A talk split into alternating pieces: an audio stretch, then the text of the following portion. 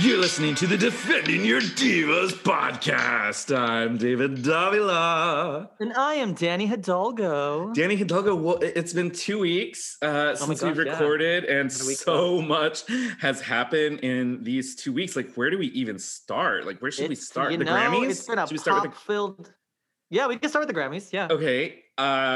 Of course, our girl Dua Lipa got 6 Grammy nominations and Album of the Year and Record of the Year and Song of the Year nominations. As we all predicted, we predicted those exact 6 nominations for her. So way to go, Dua. What I didn't predict was that Beyonce, without releasing an album this year, would get 9 nominations, the most nominations.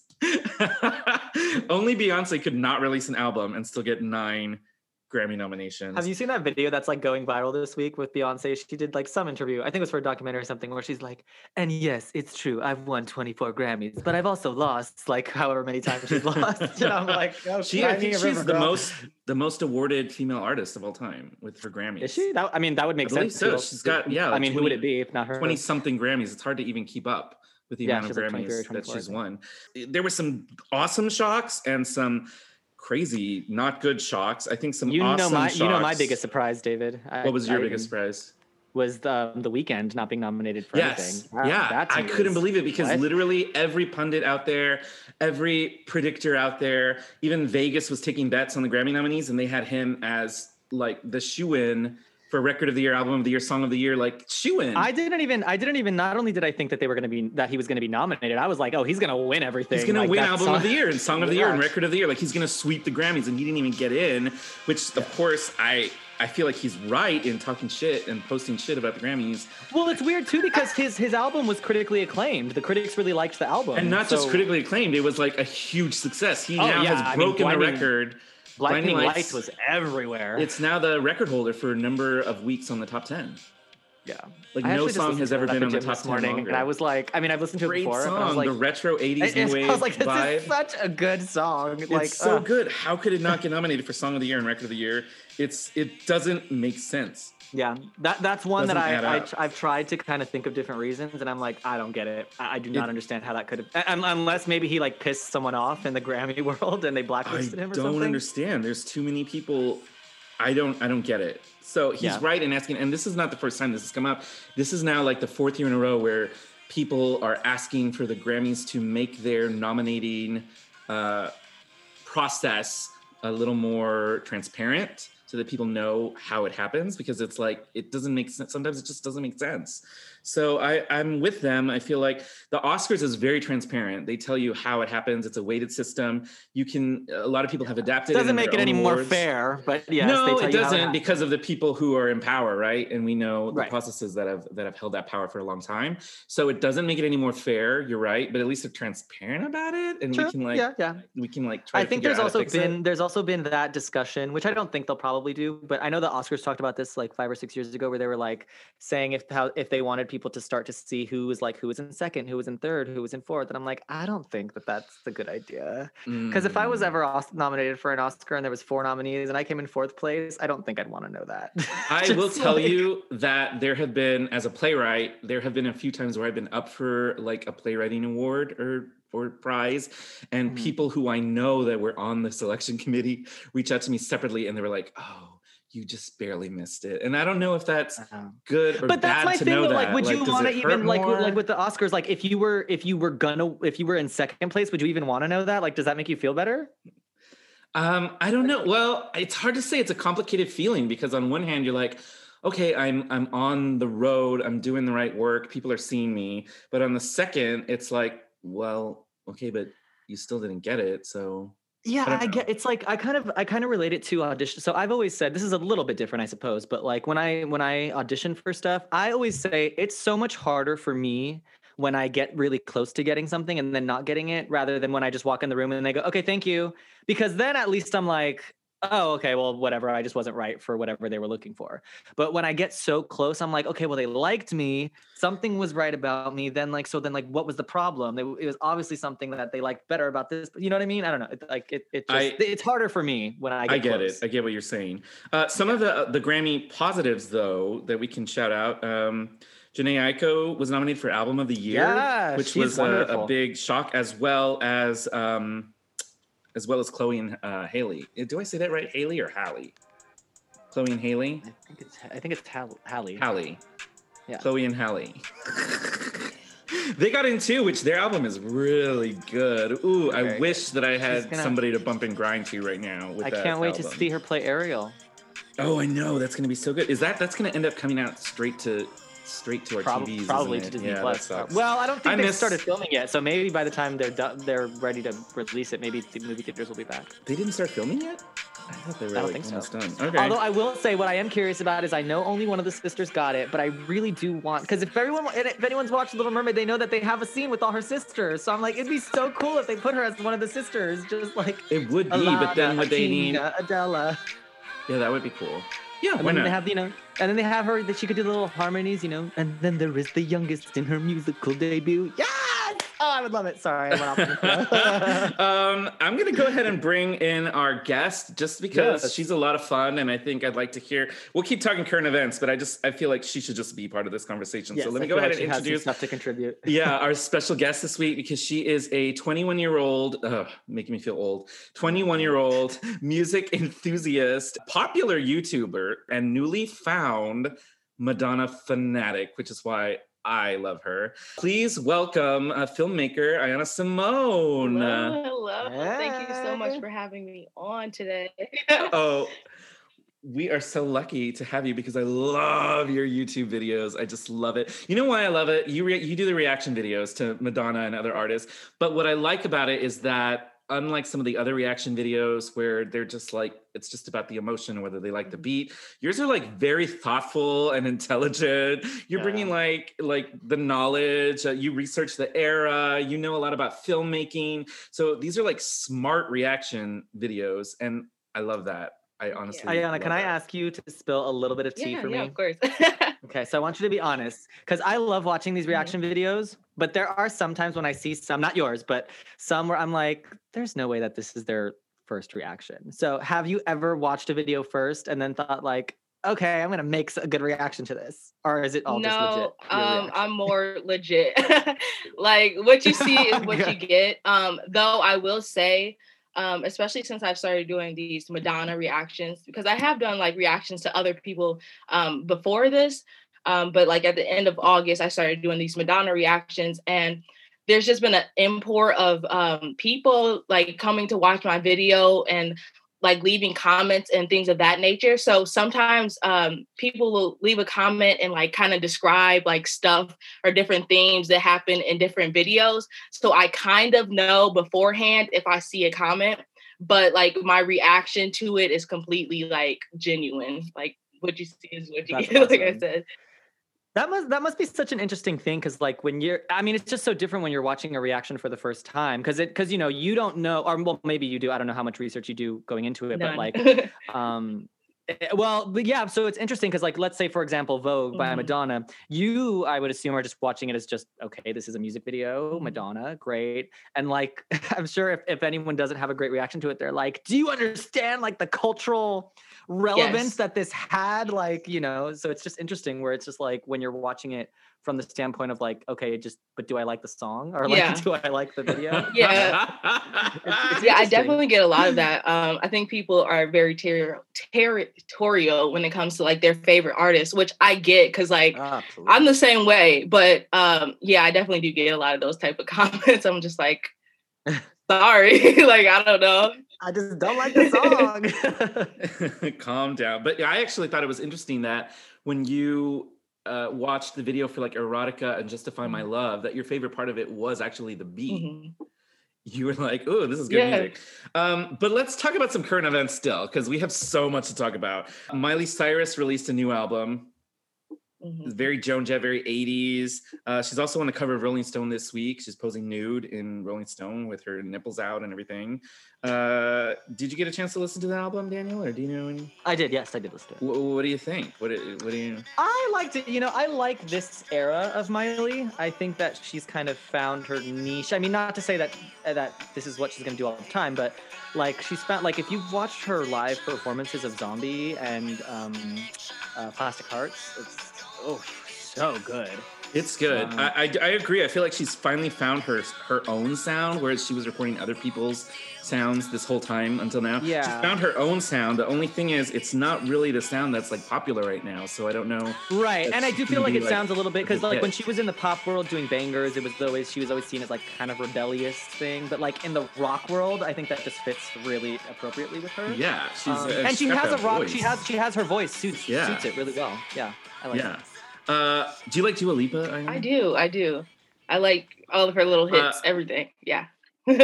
All of her little hits. So Dua Lipa did a virtual concert. She sold tickets on Ticketmaster and did a virtual concert, Studio 2054, it was called, with tons of special guests. Kylie Minogue was a guest, Miley Cyrus was a guest, Elton John was a guest, and it was like a disco roller derby dance choreography extravaganza, but it wasn't live. Everyone thought it was gonna be like live, like a concert, but it wasn't. I think it was a bunch of different live performances stitched together, more like a music video, an hour-long music video.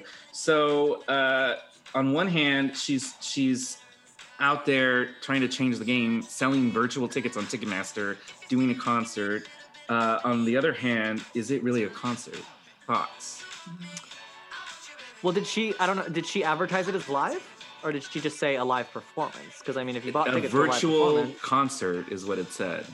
Okay, well, that's what you got then. She never said live. If she didn't say live, I mean, I don't know. I didn't see the thing. But if she didn't say live, then, I mean, you got what you paid for. I could see where, like, people would be kind of, like, feel like they were lied to a little bit. Because, like, yeah, I feel like when you say virtual, you kind of expect, like, I don't know, something live, like something in time. But like you said, she didn't technically say that. So, well, how much were the tickets? That's my other question.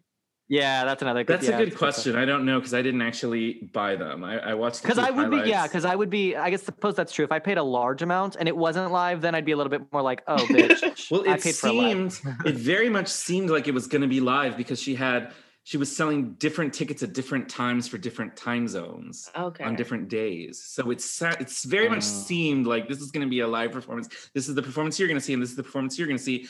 I wonder if any super fans are like, I'm going to go to all the concerts, you know? And then it's like the same one over and over. Wouldn't that upset you?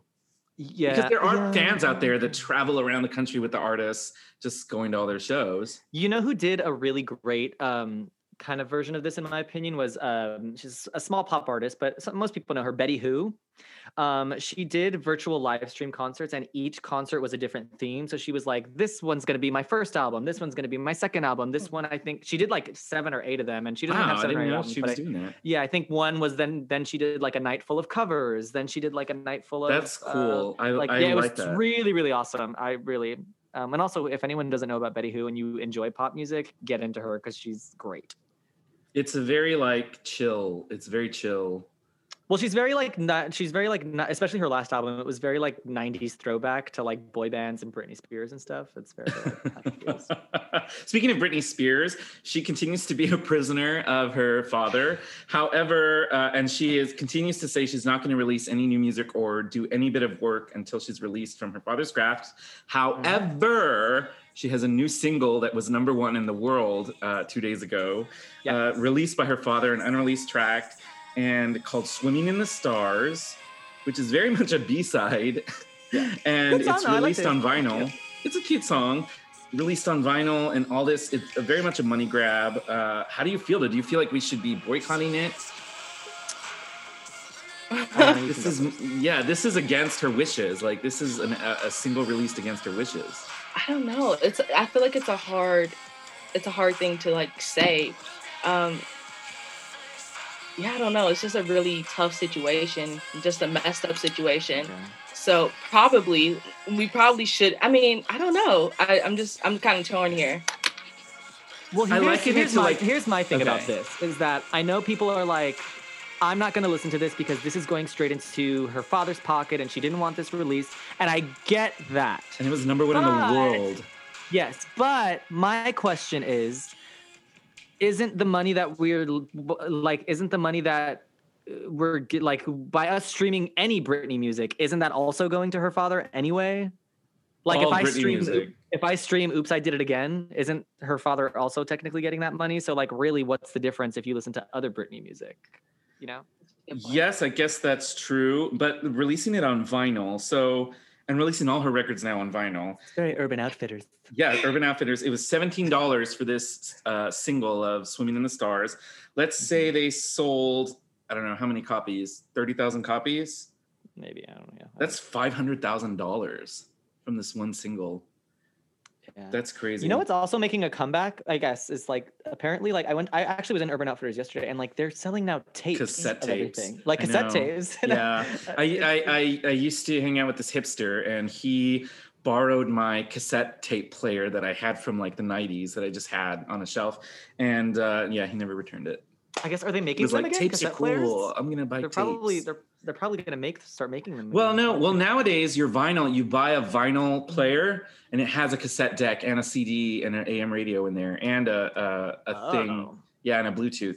Yeah, it's like this system now. I have one right here in the room. Yeah, it's got the cassette player on there. So I don't know. I don't know why you would want to listen to something on cassette. Ayanna, have you ever listened to a cassette before? You're 21 years old. I actually have because my dad had a Camaro, like an old Camaro that he would drive me and my brother to school. So yeah, we would listen to cassette tapes. But yeah. What cassette would you listen to? I don't even know, but I definitely know we used to listen to cassette tapes back in the day. Whatever that means. Back in the day. My mom had a really old cartoon and we would always listen to Let's Talk About Love. Love it. I'll tell you what, I've had like 4 different copies of Madonna's Like a Prayer on cassette because I would lose them and my mom would hide them and I would have to rebuy them. And then, yeah, she didn't want me listening to Madonna. She said, that's not right for a little boy to be listening to that sexual woman. But my thing also, and David, you can answer this because I know you're really into vinyls, is like, honestly, like... Other than it being trendy, like kind of what's the point of listening to vinyls?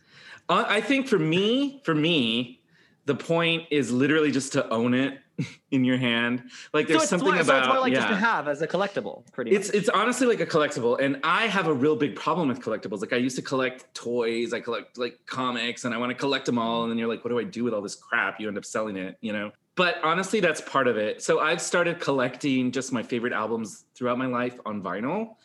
And just every year I buy a few more and I have Like a Prayer on vinyl. That was actually really hard to find because 1989 when it was originally released was when is actually the same year they stopped producing as many vinyls.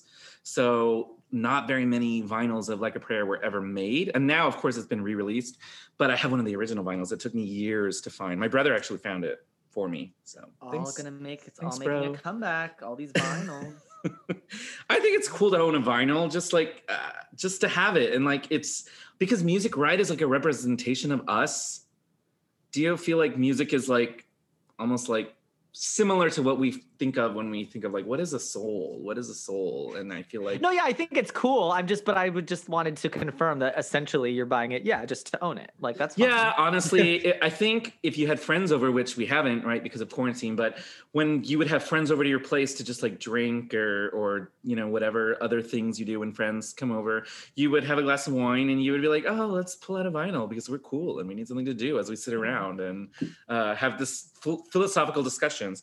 Yeah, that's what we would do. So I think that's what they're there for. It's very like communal because it does take, you have to switch sides, you have to get up and out of your seat. I do feel like vinyl collection is a communal collection and a representation. There are certain albums actually, if anyone's interested, there is a Vanessa Carlton album named Rabbits on the Run. It came out, I want to say like Ayanna's like, who is Vanessa Carlton? But anyway, the point was that she actually made this album. She actually made this album to sound as if it were like she made it the same way that vinyl records were made back then. So it was actually an album that was meant to be listened to on vinyl. And apparently like when you hear it, it does have that type of feel. Well, some artists are doing that now too. They're releasing their digital albums the way that vinyls were released. So basically like with 4 sides. So it's like, this is a collection of 4 songs. This is another collection of 4 songs, then another collection of 4 songs and another collection of 4 songs. Instead of like listening to it all the way through, which some albums are meant to be listened to all the way through. Like the new Black Eyed Peas album, which is kind of hot. I listened to it the other day and that was kind of fire. In the meantime, There's so much to talk about. Like, so much happened in the last 2 weeks. Mariah Carey and Ariana Grande, who Ariana Grande is the topic of conversation today. Yeah. So maybe we should hold this topic. But Mariah Carey and Ariana Grande worked together, yes. Right? Oh, Santa. So, Oh, Santa. And I don't know. What did you think? I loved it. I think it's amazing. The whistle tones, like the harmonies, everything is just, it's there for me. Which I'm glad because, and this is the only thing I have to offer about this. So when I found out that Mariah Carey and Ariana Grande were singing a song together, I told my friend, I was like, if they don't fucking hit those whistle tones, I don't want it. Because really, what's the point if they're like, right. She knows her. It's official. She knows her. I can't believe it. I want to know how that went down. Like, how did this go down? That's what I want to know, because I really thought Mariah that they had a feud. Yeah, a little reluctant to like talk about Ariana and like to work with her even. Because like, everyone was calling her the new Mariah Carey, and I think that really pissed Mariah Carey off hardcore. But you know what? Ariana has a new butterfly tattoo also. I don't know if anyone noticed that. She does. Well, a lot of, but you know what though, in Ariana's defense, a lot of her stuff does seem like young Mariah. Even like, especially, I think it's more like in her image. Like she kind of looks like a young Mariah. She can hit the whistle notes like Mariah does. So her singing style, not necessarily that their voices sound the same, but her singing style. They do the whispery little whisper singing. And you know, and I think also, if I'm not mistaken, Ayanna, you can correct me on this if I'm wrong, but I think when Ariana Grande was first started, like when she did the YouTube covers, she did a lot of Mariah Carey. So that's how she got famous, really. Yeah. She the first time I ever heard Ariana Grande sing was when she did a cover of Emotions on YouTube. Yeah, so, which I want to say that all, like 25 years had passed at that time that she recorded those covers, or at least 20 years had passed, and no one had ever covered Emotions. Like no one could cover Emotions. No one ever tried to cover Emotions. No one was going to touch that. And she did, and sounded perfect, and it put her on the map. Mm-hmm. So I could see why Mariah might be offended that she was coming for her, or what she did is maybe not as special anymore. The new Selena series came off. Taylor Swift is re-recording all of her masters. Taylor Dane and Tori Kelly were on The Masked Singer. I'm desperate. I don't know. Right. And there's just too much to talk about. Oh, Marisha Wallace. Ayanna, you got to check out Marisha Wallace if you haven't yet. She's West End superstar. She's a Broadway singer, Broadway superstar. But she's been making TikToks, which like propelled her to fame with the young kids during quarantine. And she's had some dance hits, and she got picked up by a major record, Decca Records, which is the same record label the Beatles were on, and her new album just came out this week, all recorded in her living room, and it is fabulous. I got chills on one of the songs. Like, wow, this girl can really sing. Marisha Wallace. Do you like Selena? Do you know Selena, Ayanna? I am new to Selena, actually. I just watching the series?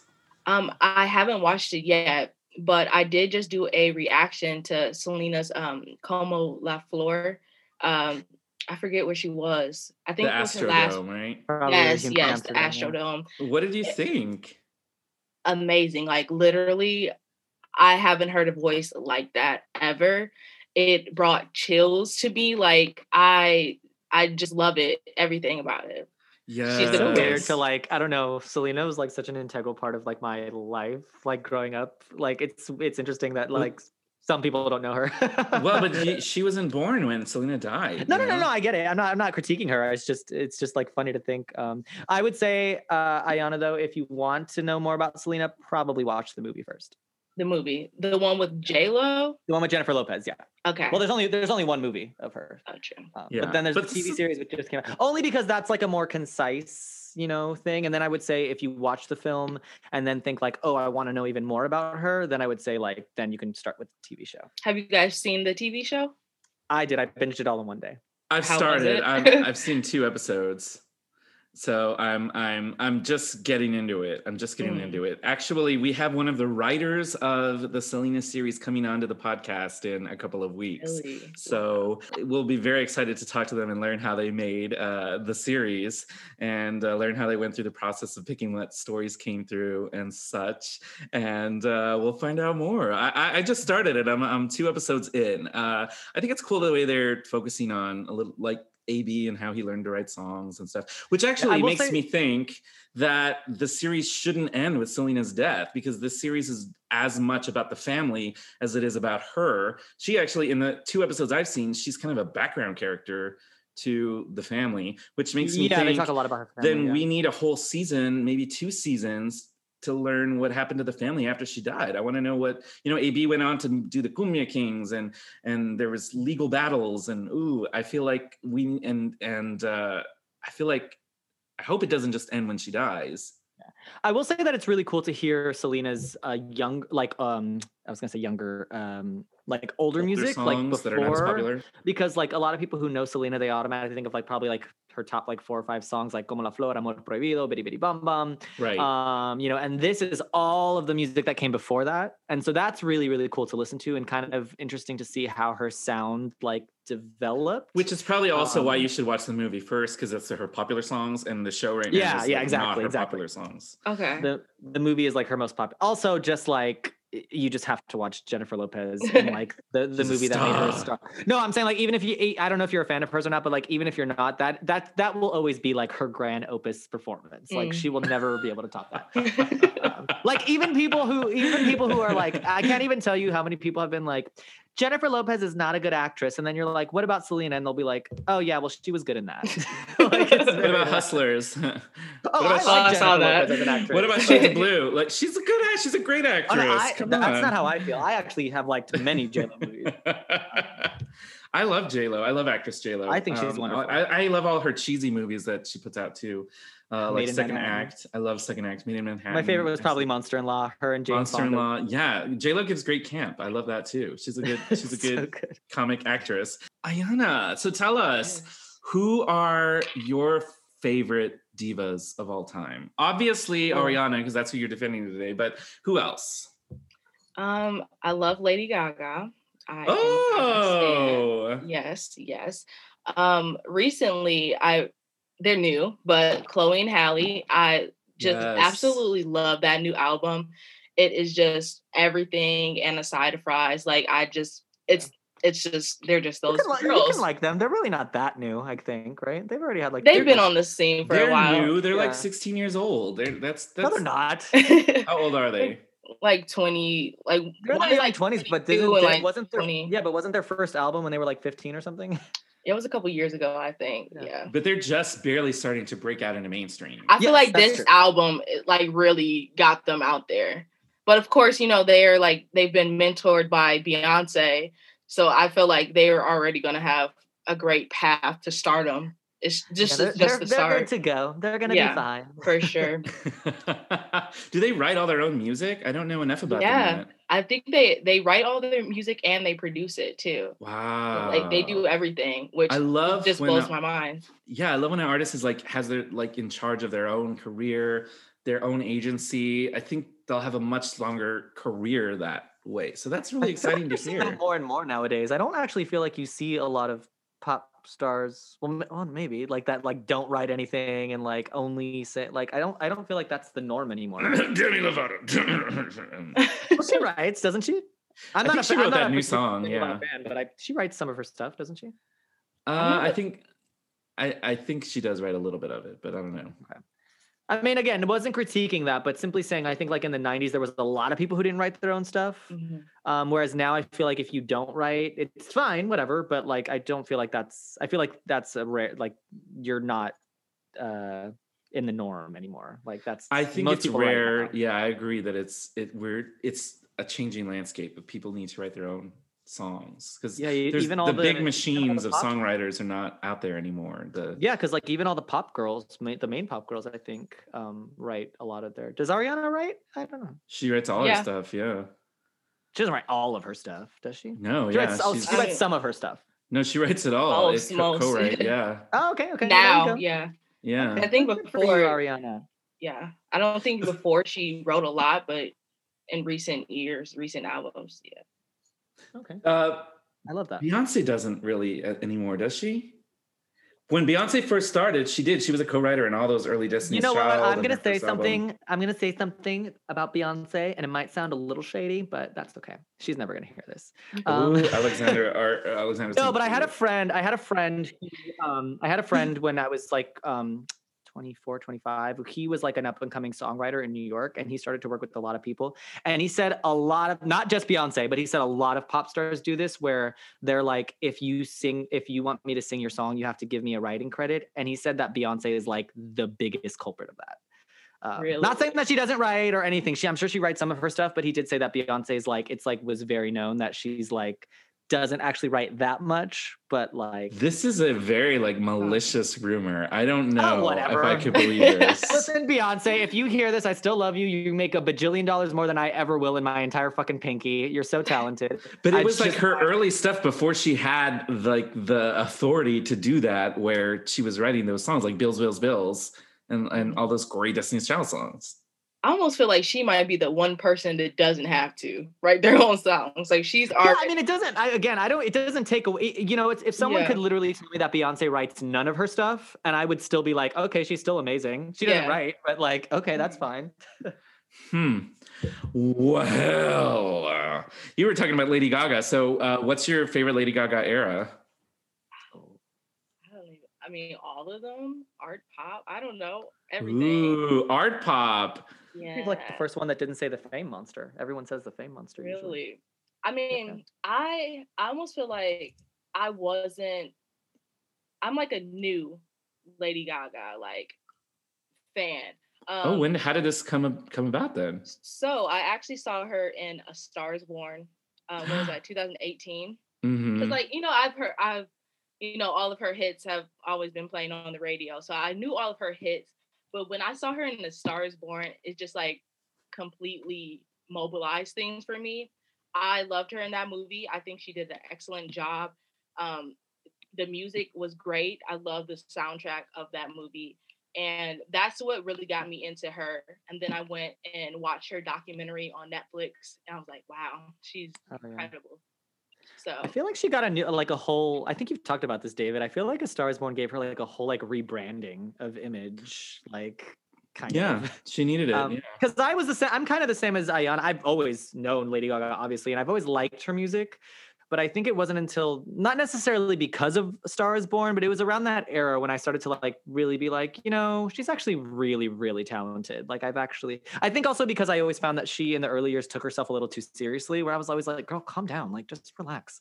No, really, like sometimes when she would talk about her music, there was always like, I felt like a sense of like self-importance to her. And I feel like just with her getting older and like, I feel like she's just kind of mellowed out and just realized that yes, she is very talented and she can just let that speak for itself.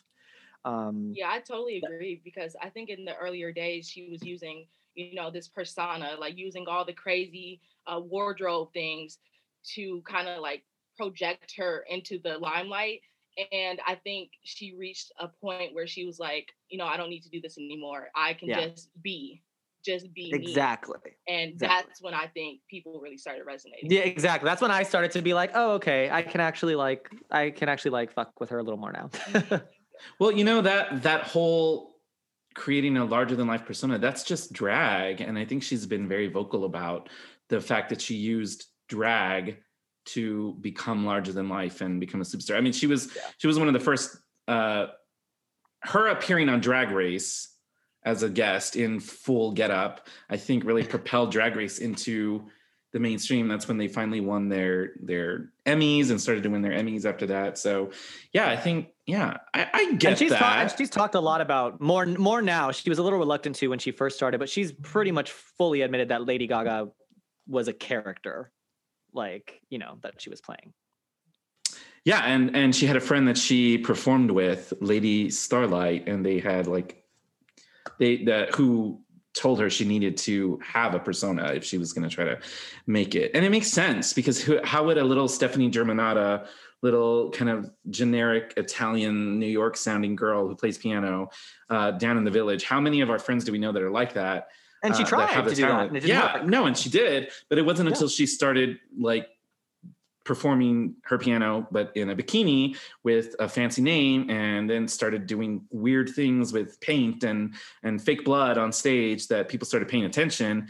And she got signed. So it's honestly, it is just like, what can you do to get people's attention to break through to the next? I don't know. It's really hard. It's really hard for her. There's so many talented people out there that never do make it. So shout out to her. So like Art Pop, most people consider that her worst album, but that's what you love. I mean, I just love, I don't know. Justice for Art Pop. Right. Okay, because for me, I feel like I like a lot of music that people don't like, but it's probably because I just respect art as art.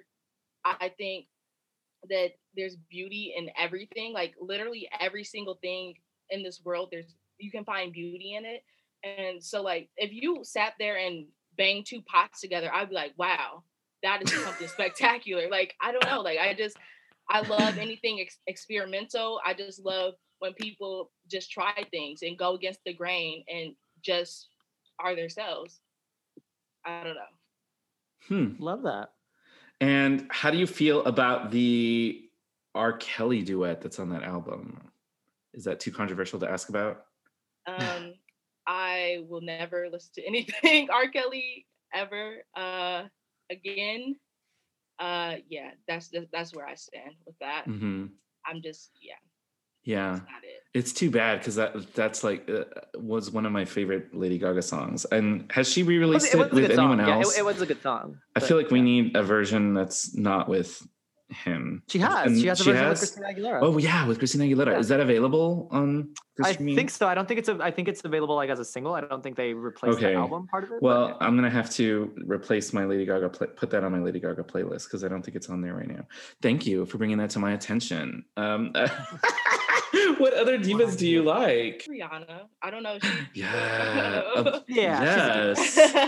Well, this is a contentious point. We all, here at the Defending Your Diva podcast, will honor anyone that our guests decide to call a diva. Really just like female pop singers. That's why it's called Defending Your Diva, not Defending the Divas.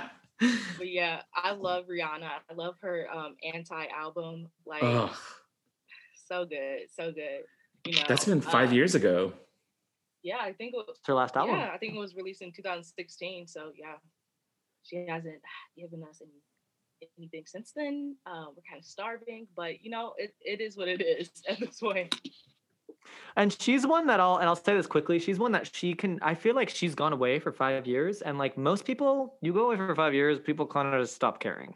I genuinely believe that if she released an album tomorrow, that would go through, like it would, I mean, granted, assuming that it's a good album, I feel like it would do really, really well. Like people still are really hungry for, Rihanna. That might be because, you know, she was smart. And when she did decide to take a little bit of a break, she still left us with like a whole career of music, because people forget Rihanna was literally releasing album like year after year after year after year after year. So, I mean, I feel like she's earned.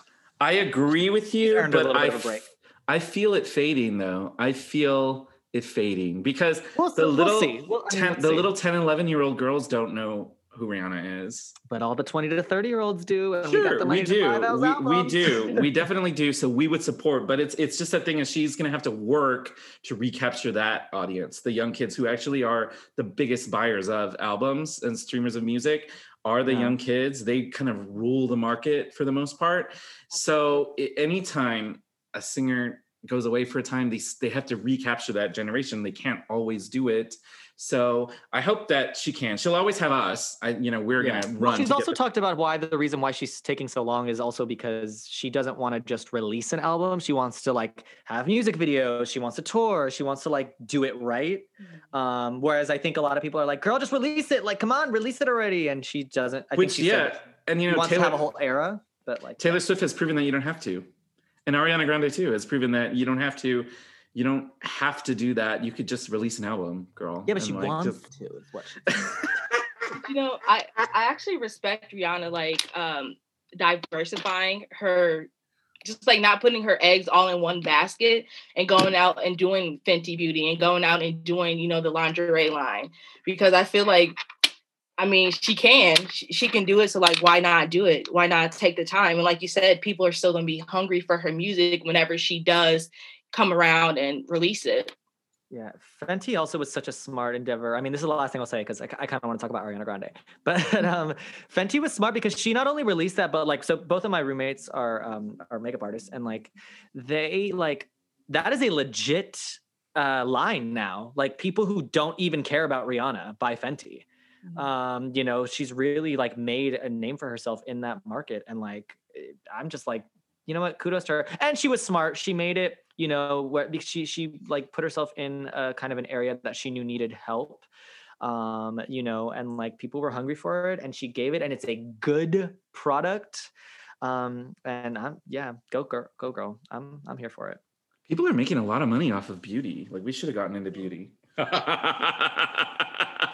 even like drag queens and stuff. Jennifer Lopez just announced, I don't know if it's a makeup line or if it's a skincare line or both, but I know she at least announced a skincare line. Yeah, she's Jennifer late to the Lawrence? Game. No, Jennifer Lopez. Oh, Lopez. Okay. Yeah, okay. Which makes sense because everyone always asks her about like her skin.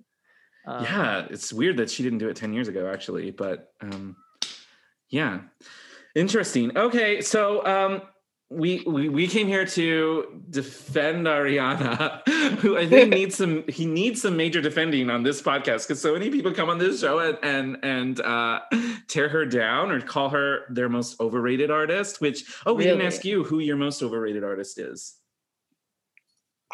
I feel like I don't know where you guys stand on this, but girl, just say it. Everyone has said it. It's always controversial. Everyone has said like one of our faves at one point, so don't worry.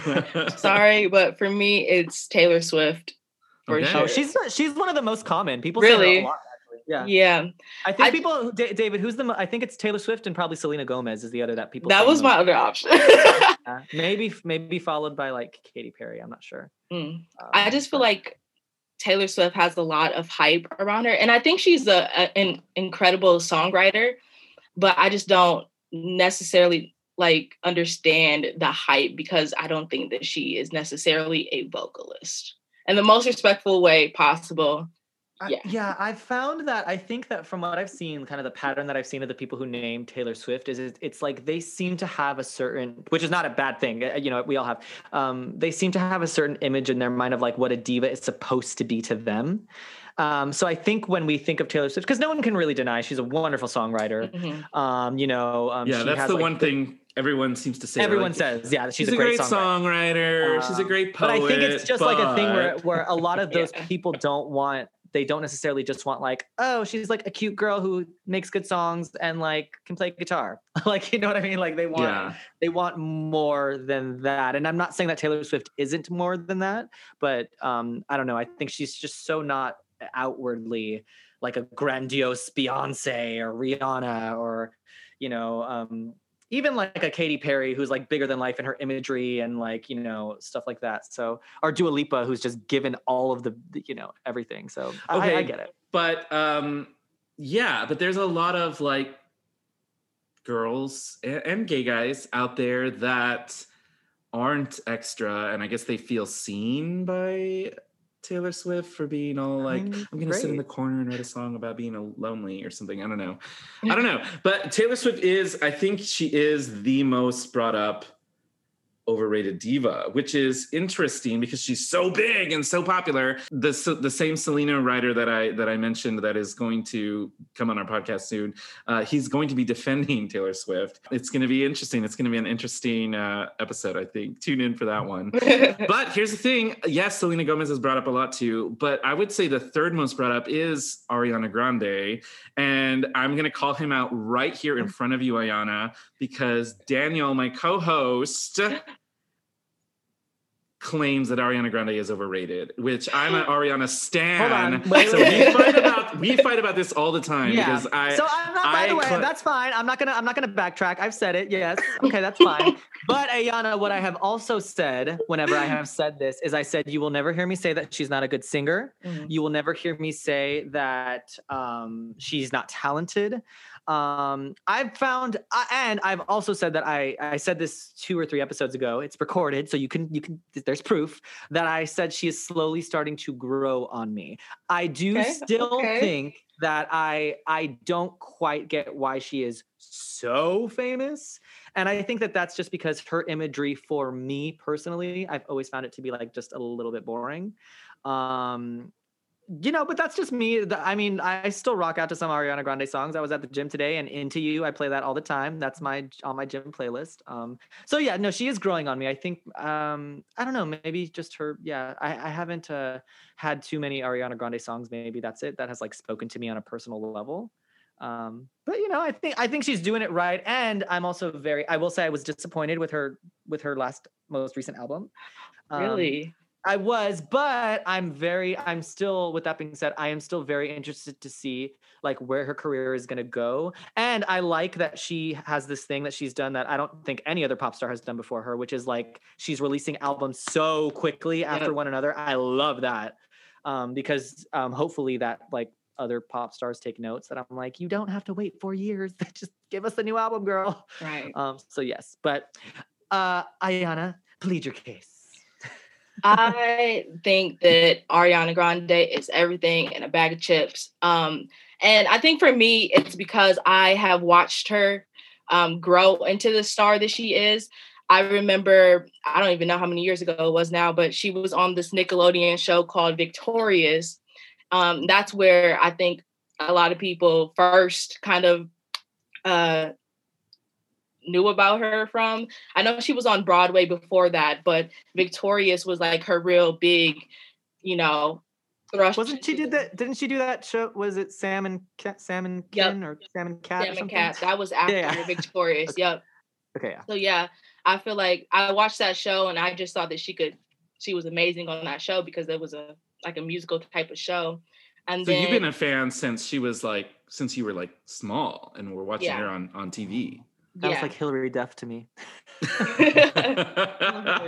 Very different type of artists, but yes. But yeah, I think that's why I have such a affinity towards Ariana, because I've watched her grow into this big star that she is, and I feel like I have, you know, been along for the journey, and I'm connected, and I just think that she's done some wonderful, amazing things in the last few years specifically. Like you said, she's been releasing loads of albums it's been 3 albums in 3 years, just giving us so much content to go off of, and this is not even including like EPs or like singles and collaborations, and I just think she's killing it right now. I saw her live in 2019 at Lollapalooza in Chicago, and I just had no words. She was absolutely fantastic, and I think that she is probably one of, if not the best vocalist of this new generation. Oh wow, those are all strong. Vocally, I wouldn't. She's got her gloves on. Those are all strong. You know, things to say. Well, vocally, I wouldn't really argue. I mean, I can't really argue with that. Who would top her vocally? Just vocally speaking, I don't really know who would top Ariana Grande currently. Yeah, I mean, that's again, I've never said she's a bad singer. I've always said she's an incredible vocalist. What do you think about Ariana? Because I do realize one of the other points that I used to say, which David has argued with me on this point a lot, is I've said that one of my issues also with Ariana Grande was I felt like she was a very now artist, in that maybe 1 or 2 songs, but I felt like overall for the amount of music she's had, I can't really think of too many Ariana Grande songs, and I'm more than happy to be proven wrong as the years go by. I can't really think of too many songs that I think like, this is a song that people are still going to be listening to 30 years from now. Do you know what I mean? Yeah. I don't know. There's a few. There's like one, like Thank You Next, because that was more of a cultural moment. Yeah. I don't know. I think she's still young. I mean, she's still like, I don't even know, 27, 28. She's still really, you know, getting into this career. So I think she has the opportunity to make some of those hits that are going to be solidified in time. But I think you also have to look at, is there any like new artists right now making hits that everyone's going to know? I don't know. Yeah, and I suppose that, you know, that's kind of something that it's really neither here. I'm like critiquing my own point, I suppose, but like, it's kind of something that's just like neither here nor there, because like, I mean, I remember, so Ayanna, I don't know if you know, but I'm a big Katy Perry stan. Okay. And I remember when Teenage Dream came out, people were saying like, this is an album that in 5 years, no one's going to be listening to. And it's been like, well, I think it just got its 10th anniversary and people are still listening to it. But the point is that it's just something that you don't know either way. I'm just going to have to wait and see. So I want to bring up a point which you've used several times, is that in the late 80s, and I was alive then, people would say that no one was going to be listening to Madonna in 30 years. That's true. Yes, that is true. They would say, oh, Cyndi Lauper is a real artist, and Madonna, no one's going to be listening to her songs. She'll be forgotten in so many years. And we're literally on a Zoom call with someone who is just discovering, still listening to her music. That's true, but to be fair, David, I think with Madonna, that's more so because she was able to, not saying that Ariana Grande won't, but that's more because like Madonna was able to reinvent herself so many times. And Madonna, I think, is probably the best pop star more than almost anyone that was able to change with the times. And she, I mean, Cher has discussed this too about Madonna, where she was saying like she could see a trend coming before it was even coming, and she like got on that trend. So I think that if we were just looking at Madonna and just the spectrum of like her first two albums, then yeah, I suppose it would be easy to be like, okay, this is going to be like not an artist that's really going to become anything other than just an artist of her time. So she was smart, and I think Ariana Grande, by the looks of it, she's being pretty smart too. So I'm interested. She's got me interested, I'll say that. I don't hate her. I do think that her songs, not just that, but Ariana Grande is a historical figure at this point. She had a terrorist attack at one of her concerts. David, but what does that have to do with anything? It has to, I feel like it has to do, because that's going to be, it sucks that's awful. That it happened. I'm not saying like I feel terrible. No, I know, it sucks that it happened, but when you're talking about, especially in England and the UK, Brexit happened because of those terrorist attacks. Like the reason Brexit happened is because of the string of terrorist attacks. And Ariana Grande, one of them happened at an Ariana Grande show. Like she's at this point a historical figure. And also all of her romantic relationships. She's a tabloid queen, which to me makes her the Marilyn Monroe tabloid-wise of this era. You know, so she's a cultural icon. And 30 years from now, they're still going to be talking about that. And I was going to say... And the music comes along with that. Going back to like Madonna, I think... I was thinking about this the other day. I think the reason why like today people are discovering her and are just latching onto her is because she did so many things that were iconic. She had so many firsts. She was always the first to do something, or you know, she had these moments that are stuck in history, if that makes sense. And I think that's a very important part of someone lasting the test of times. They have to do stuff that is revolutionary. And I'm not saying like that Manchester attack was revolutionary. That was absolutely horrible, but it is a thing that we're going to remember because it has changed how people go to concerts and safety and things of that nature. Yeah, that sucks. Yeah, you're right. When we went to see Ariana Grande, I wasn't suggesting that in 20 years nobody will remember Ariana Grande. That's not what I meant. Well, to further your point, Ayanna, that's not what I meant. When I went to see Ariana Grande in concert in 2019, we had to put all of our things in separate little plastic bags, and you wouldn't be allowed in the concert. And so there were people on the streets like selling plastic bags because you would show up to the concert and you didn't know that when you got there. Like you had to go through so much security, like you were going to get on a plane to go to this Ariana concert because of, unfortunately, the Manchester attacks. But you're right, it did change concerts in general. And it sucks that because a bombing is actually an actual act of revolution. So it's revolutionary in the actual definition, which sucks. Okay, I brought this conversation way down. But I think that you can't separate those two things. Like you can't separate the public figure from the art. Does that make sense? Historically. So in other words, we talk about Marilyn Monroe, because Marilyn Monroe is a cultural icon, the art she made survives. Like the 7-year itch still plays on TV all the time. It was on yesterday. And my dad was like, oh, what's on? Oh, it's the 7-year itch starring Marilyn Monroe. You know what I mean? Like those things survive just because the icon itself survives. And I think that Ariana Grande is going everything she worked on is going to be discovered by the next generations, because they're going to look at this and go like, wait, why was Brexit happen? Oh, a string of attacks. One happened at a pop concert. Who is Ariana Grande? And then with that, her art survives. I think like just making down the list, and Madonna in the same way, like you said, all her work against AIDS and literally just being the first woman to, you know, do so many sexual things. Watching your video, Ayanna, reacting to Erotica video, and you're like, wait, can you make this video? That was 30 years ago. And it's still to this day, you're shocked by it. Yeah. It's just because like, it's not that normalized, but she still did it. And she did it 30 years ago, which blows my mind that she had the courage to do that. Because I feel like now we have, in a way, we've moved towards a more sexual, like, visual content. And even that was still shocking to me that she did that 30 years ago. You said something in your video when you were watching that really spoke to me, when you were talking about why is a woman's body shocking? Like there's more than half the population is of the world is female. So why is it just shocking? What's shocking about a woman's body? In America. Yeah. That's the question. That is the $1 million question. Because like you said, it's a body, but it's because of like the way that women's bodies have been sexualized historically, that it presents such a problem, I guess to say. And it's really not a problem, but it's made a problem.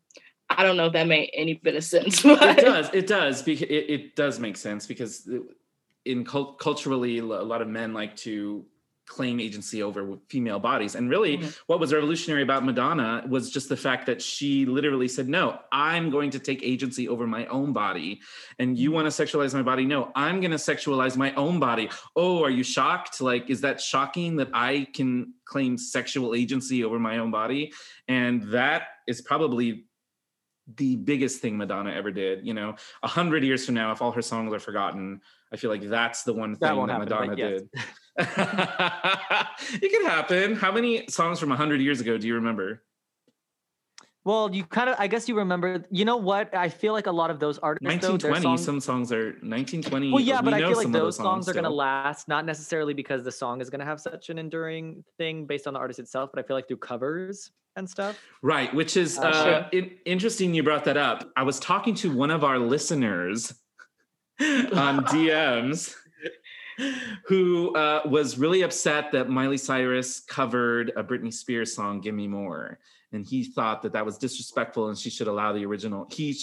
That Miley Cyrus should respect the original song, Give Me More.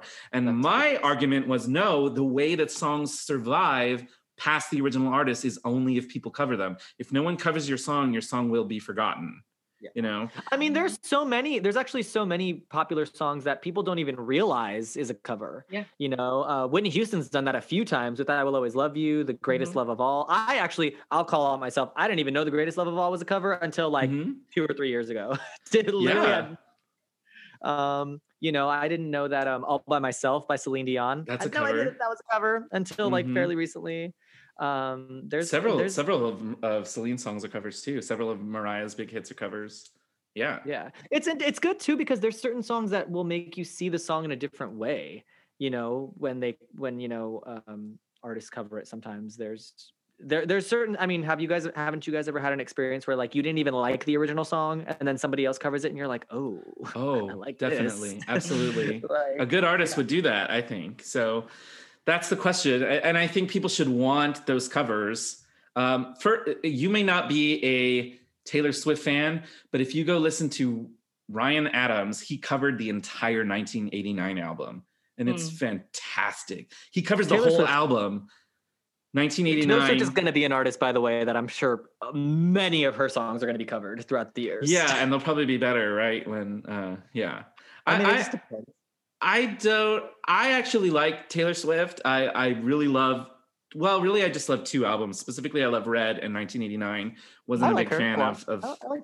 Of some of the others. I think you have to listen, anybody who hasn't listened to the song All Too Well, one of the best pop songs in like the last like 10 years. That is a hill I'm happy to die on. Except it's not really a pop song. It wasn't like played on top 40 or anything. It's a pop song. It's an acoustic pop song, but I think actually a lot of critics have since said that it's widely regarded as the best Taylor Swift song like ever, critically speaking. And it is wonderful. Back to Ariana. Yes. Her ponytail specifically. Why do you feel so strongly about defending her ponytail look? That's really iconic. It is, at this point, it's iconic. Yeah. Yeah. I mean, I just feel like it's a part of her. When you see a ponytail, like when someone wears a long ponytail, you just think Ariana Grande. Like, oh, they're imitating Ariana Grande. I don't know. It's a thing. My thing about that is, didn't she, I mean, you'd know more about this than I would. Didn't she say originally a few years ago that she was only wearing it consistently because she had damaged her hair so much, and then she was waiting for it to grow out, and then, but now she's still rocking it. Yeah. So I'm like, well. Yeah, it became like an icon. But yeah, I think originally from like the Victorious and Sam and Cat, she was having to dye her hair red every week or whatever. So her hair was damaged from that. And then when she started doing music, she needed a hairstyle and the ponytail extension. Well, I hope she doesn't have to experience like the, you know, it's like when Katy Perry cut her hair and then everyone's like, we don't like you anymore. I don't think she will though. Ariana Grande's fan base is pretty good. But I think what's interesting about the ponytail and what's interesting about a lot of Ariana is because she's so small and looks so young, she's like I can never pronounce this word. Infantilized. Well, you know what you mean. She's like infantilized a lot, right? Like people kind of treat her like a little girl or like look at her like she's a little girl, but there's some sort of but then when she dresses sexual and stuff, I mean, she's definitely not a little girl. So the ponytail. She's already like 26, 27, isn't she? I think she's 28. Oh, okay. Look at that. Yeah. What about her tattoos that she didn't bother, I guess, checking? Yeah, that was kind of. Yeah, I don't know what to say about that. What song do you think, to prove Danny wrong, in 30 years people will be still listening to? Definitely Thank You Next. Yeah. I said Thank You Next. Well, I know. That's why I'm backing you up. Definitely Thank You Next. And I will say Into You because it's just a great pop song. Yeah. Or maybe like Dangerous Woman. I don't know. Dangerous Woman is that whole album to me is like underrated. I will say there is one Ariana Grande song. It's not famous. She never released it as a single, but it came on my it was recommended to me on Spotify, and I was like, damn, this is a good ass song.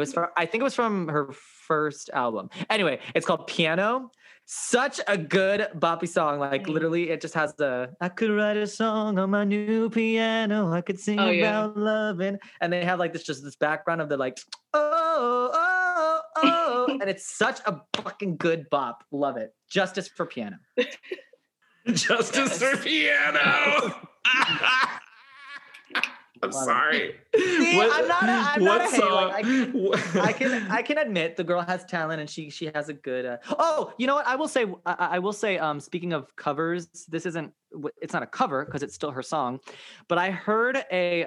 So one of the popular things now that you can do, it's really easy to do now on YouTube, is that you'll take like the acapella version of an artist and then like you'll do your own instrumental to it. That's how they do a lot of fan-made acoustics. And I heard a fan-made acoustic to One Last Time by Ariana Grande, and it was like probably the most beautiful thing I've ever heard in my life. It was so Ariana really is growing on you. Yeah, well, because it was like this really slow piano version, and that was what I was talking about, where when I heard a different version of it, I was like, oh, this song is actually like really sad. Like when I was listening to the lyrics, because it was like I said, it was a really slow version. I was like, this is actually like a really heartbreaking song. Well, and it made me like the song when I had heard the song before and I was like, oh, okay, whatever, which is like how I had felt about most of her stuff. And I was like, okay, yeah, it's like a cute song, but like, yeah, you're not really giving me much. And then that song made me like love it. Well, maybe there'll be a cover of it. So what other songs, Ayanna? I love everything from the new album. I really love... Have you guys listened to the new album? Oh, I know. Of course. I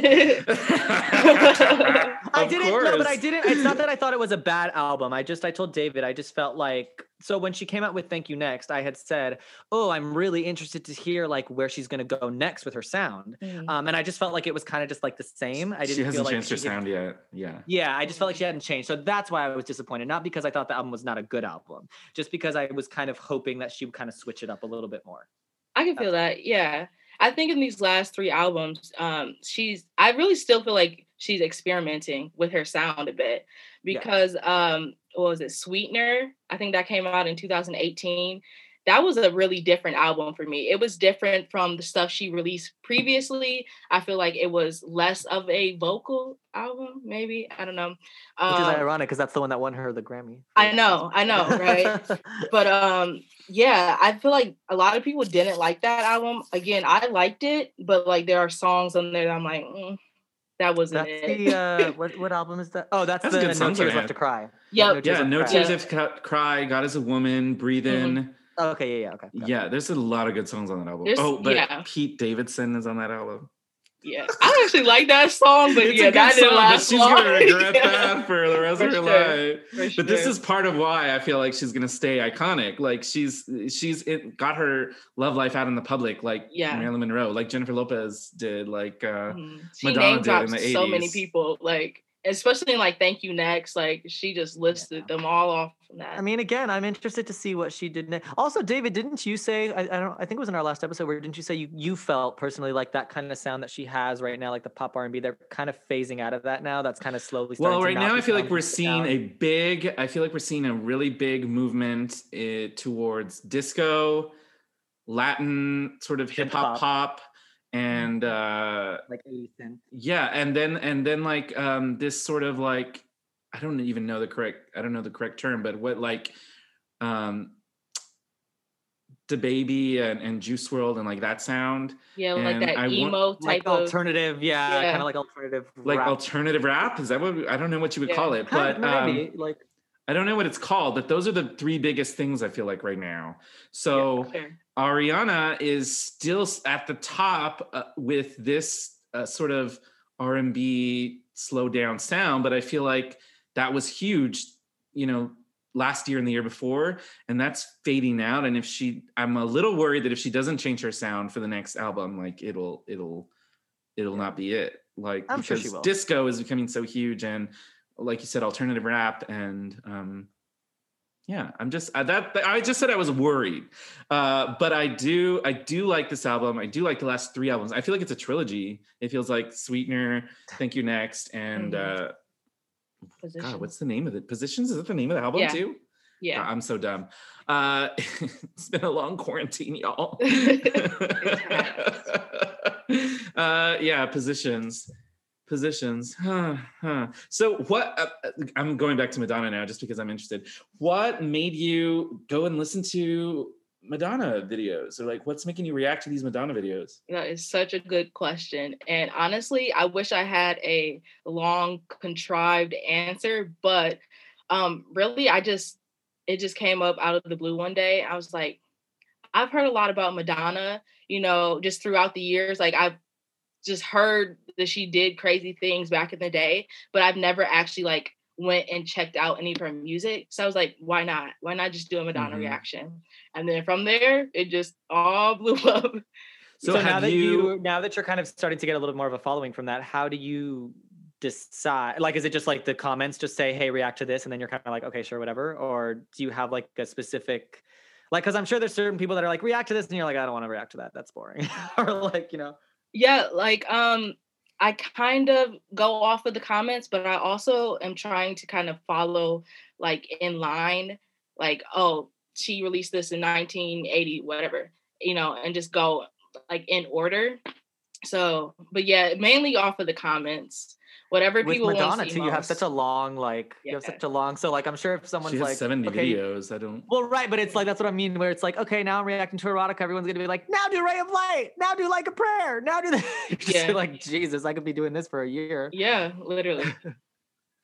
But not all of Madonna's videos, even though she has probably like 10 iconic videos, 10 to 15 iconic videos, not all of her videos are iconic. So yeah, yeah, she's had a fair share because she's had such a long career. But yeah, she has a handful of really. And I say that as a huge Madonna stan. I'm wearing a Madonna shirt, Desperately Seeking Susan. Love it. Shirt, yeah. Learning about Madonna, have you then been listening to Madonna, or is that going to ruin your reactions? So like, are you going to have to wait till your Madonna journey is over before you can then go and just like listen to Madonna's discography, which is quite good, I should add. It is very good. Yeah. So as of now, I only listen to it when I react to videos because I don't want to go in biased, or I don't want to like already have heard the song. So like the reaction wouldn't be as genuine, as candid. So I'm not like listening to anything ahead of time, but I'm thinking of doing album reviews. So in that way I'll hear more of her music and then be able to, that'd be great. You know, especially because Madonna's albums, in my opinion, have aged. A lot of them have aged really, really well. Yeah. Yeah, I think that would be like a good way to combat that because I do want to listen to her music, but I'm like, I don't want to like. Yeah, you gotta wait till you're done with the videos. Until you've got some more videos to do. You've done Erotica. Yeah, Erotica, Like a Prayer, Like Justify a Virgin. Justify My Love, Like a Virgin, Material Girl. Vogue, yeah. Vogue. You did Sooner or Later. Yes. Which I was kind of shocked that you did that one. Really? I love that one. Oh, cool. Cool. You should do Papa Don't Preach. Oh, I did Papa that. Don't Preach. Oh. That, she's pregnant. Oh, I was like yelling at you during that one because you were like, what is happening? I was like, she's pregnant. She's telling that she's pregnant. I don't know if it was like figuratively or like literally. She's literally pregnant. Ariana, I didn't actually, to be fair, I actually didn't know. I had heard that song for years.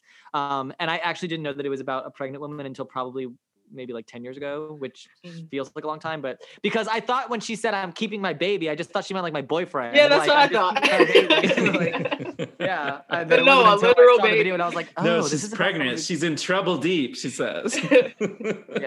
Ooh, it makes sense now. That's a good one. Open Your Heart. Oh, yeah. You haven't done Open Your Heart. Open Your Heart is such a sexy video. Oh, it's such a good video. I love the imagery. Although I feel like Open Your Heart. Sorry. I feel like it's one of those videos where probably at the time it got a lot of controversy. I feel like it's kind of one of those things now where you'd be like, I just think that it's a beautiful video. It's just it's gorgeous video. It's just such a cool use of, I don't know, like you're a filmmaker, so I feel like you're looking at these videos differently. The imagery in Open Your Heart, I think, is what's so powerful. In imagery in a lot of her videos, but she was working with great filmmakers. But Open Your Heart is a really good one. Oh, one of my favorites. I don't know that you'll get a lot of other people backing you up, but the video of Live to Tell, I just love it. Most of the video is actually not a video. It's like scenes from a movie that Sean Penn was in. Okay. But but it's actually how she met Patrick Leonard, because she was dating Sean Penn. He brought her to the movie set and was like, oh, meet the composer, Patrick Leonard. You guys should meet. Maybe you can write a song for the soundtrack or something. So she meets Patrick Leonard, and they go into the studio, and he's like, oh, this is the theme I'm working on for like the film. He plays her the theme for the film. And within an hour, they write the song Live to Tell, which is one of her, most iconic songs. It's slow, and her voice is low, like Barbara. She's almost sounds like Barbara Streisand in some parts. So it's very different from her Vogue or whatever. But I just love that one. The movie Ayanna, have you gotten any reaction? I'll go and look at some of your videos. Like, have you ever gotten a reaction yet where you're just like, I hate this, or like, I'm so unimpressed. What's the big deal? Not to Madonna, but there's been other people that was like, yeah. No. Oh, it's a good one just to keep in mind. You don't have to. Straight Up by Paula Abdul. That's a great. Oh, you should go on a Paula Abdul journey. Her videos. There's not that many. Yeah, but, and the way, well, just because the way, I can't spoil it, but just the way that the intro to the video alone makes it so iconic. Do you even know who Paula Abdul is? As a 21-year-old? I used to watch American Idol, and that's what I know her from. Like, that's it. You talked about that, David. That's how people know Paula Abdul, this generation. Yeah, that's how this generation knows Paula Abdul from American Idol. Yeah, but she was very big in the 80s, and she has some of the most iconic music videos. Yeah, you could totally go on two massive albums. Yeah, she was very big. She had two massive albums. She has a bunch of number one hits, and some of her videos are just so iconic, though. So you could definitely go on a Paula Abdul journey when you're done with Madonna, and I would say, and Janet Jackson. That's literally who I was gonna say next, but I'm like, maybe those three. Yeah, I saw you reacting to some Whitney, but Whitney's songs are amazing, but her videos are not really iconic. So. If you're reacting to Whitney, it's going to be more about the music. Janet has incredible videos. Janet has incredible videos. Those three divas had these incredible videos in the late 80s, early 90s, just generation defining music videos. And of course, Michael Jackson too, but. Anyway, we should probably wrap up. In conclusion, do you have anything you want to say about Ariana or her ponytail or anything? Just that she's a queen and she is a great vocalist and she's going to be around for a long time. Period. Yes. Okay, so where can people check you out and watch your videos and stuff? You can check me out on YouTube at Ayanna Simone. That's spelled AYANNACYMONE. Listen to that, y'all. CYMONE, because I made the mistake of putting SIMONE and I couldn't find her. So CY. Well, thank you so much for coming on, Ayanna. I hope you'll watch lots more Madonna videos and take a bow. Take a bow. So good. I just keep writing. I want to see her react to something kind of out of the pop realm. I would love to see her react to a Linkin Park video or something. You know, I'm actually gonna start doing videos to rock. And just different genres. Things that you're not. I would recommend. This is just my one recommendation. It's "In the End" by Linkin Park. Okay. Which that may seem out of left field, but when I was probably 10 or 11, they were the biggest rock group. I just read that their album has sold 20 million copies or something. So it's not a little unknown band. You'll get. No. Yeah. Alanis Morissette is good too. Early Alanis Morissette, who Madonna actually discovered. We can do this forever. We can do this forever. We probably should stop. Definitely send me suggestions if you want. I will definitely do. In the End by Linkin Park is mine, and either In the End or Crawling, because those. And I'm saying that more for the videos because the videos are really good of that. Okay. God, there's so many. I'd have to really think about it. I forgot how great Linkin Park was. They're fucking amazing. Thank you so much for having me. It was so much fun. Yeah, it was such a pleasure. I will say, Ayanna, that you did make me slightly more tolerable of Ariana Grande. So. Oh my gosh. It's gradually happening. Maybe within her next two albums, I'll be a stan or something. We'll see if she changes her sound or not. We'll see. All right. Have a good day. Mwah. Thanks, you too. Bye. We have to talk about Vinyl Club. Oh, that's right. Yeah, so we listened to Kylie Minogue's flop album from 1997, Princesa Imposible. Impossible Princess. It's very interesting. It's Kylie Minogue's most experimental album. It's a lot of how would you describe? You're always better, David, at describing. Okay, so what I want to say about this album, Impossible Princess, is first that I see why it flopped, one, but two, it was very innovative. This was released just a few months before Madonna's Ray of Light album. I didn't actually make that correlation. And just a year after Alanis Morissette's Jagged Little Pill. So this album sits right between Jagged Little Pill and Ray of Light, and it sounds like that. So you can tell, I mean, pop music had changed, and Kylie Minogue was like many pop princesses, found with no place in the music industry because this new sound, alternative rock sound, had become so big. The biggest artist on the planet was Alanis Morissette, and this, to me, sounds a lot like Alanis Morissette. It sounds like a Alanis Morissette album, but with some electronic beats behind it. The electronic sound, though, it also sounds like a precursor to Ray of Light. So it's just, it's such a weird album in it sounds like Ray of Light meets Jagged Little Pill. Yeah, it's very experimental. I will say, in Ray of Light's defense, I get why maybe that album was successful, whereas Kylie wouldn't be, because I think that the cool thing about Ray of Light is that even though it is this kind of experimental electric sound, it still has a lot of like radio songs that could be played on the radio, and has like, Madonna just makes those great melodies, man. So in that sense, I get it, because it was a lot more. This is a really like an album. This is the type of album that you need to kind of listen to from beginning to end. It kind of has that, it's like, yeah, it's really that like electric indie pop, dark pop type of feel. I liked it though. It was very different. So if you're like a huge Kylie stan and you haven't heard it, listen to it. It's not going to be the Kylie that you're used to. So go in with an open mind. But it's good. I liked it. That being said, though, historically, I understand where it fits in. However, I do not feel like they achieved anything with this album. Like it was an experiment to me that failed. I don't think any of the songs. I don't think any of the songs come off as hits. I don't think she pulled off like a cohesive sound. But I also don't think they pulled off this cohesive sound. They were searching like, what do you do with a dance diva pop star? Well, we know what happened to some of the dance diva pop stars.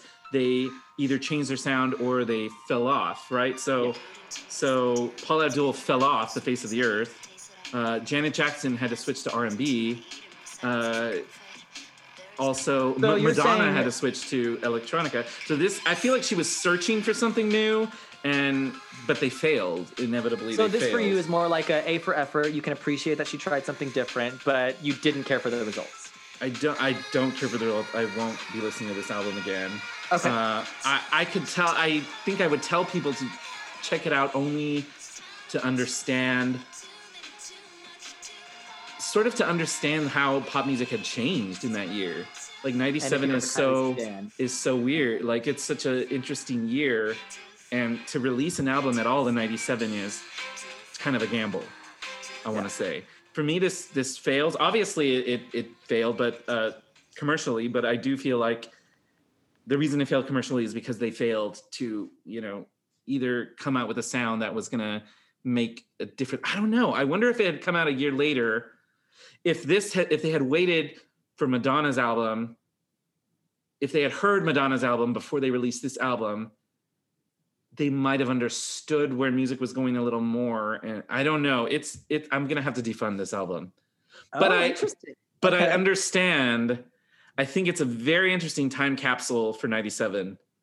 What does an artist do? Cool, David, I didn't actually even think of that when I heard that album. So actually, you gave me like a different perspective. Not like you didn't make me like it less, but I mean you did. That is an interesting perspective. Well, I also understand then why Kylie disappears for 6 years or whatever.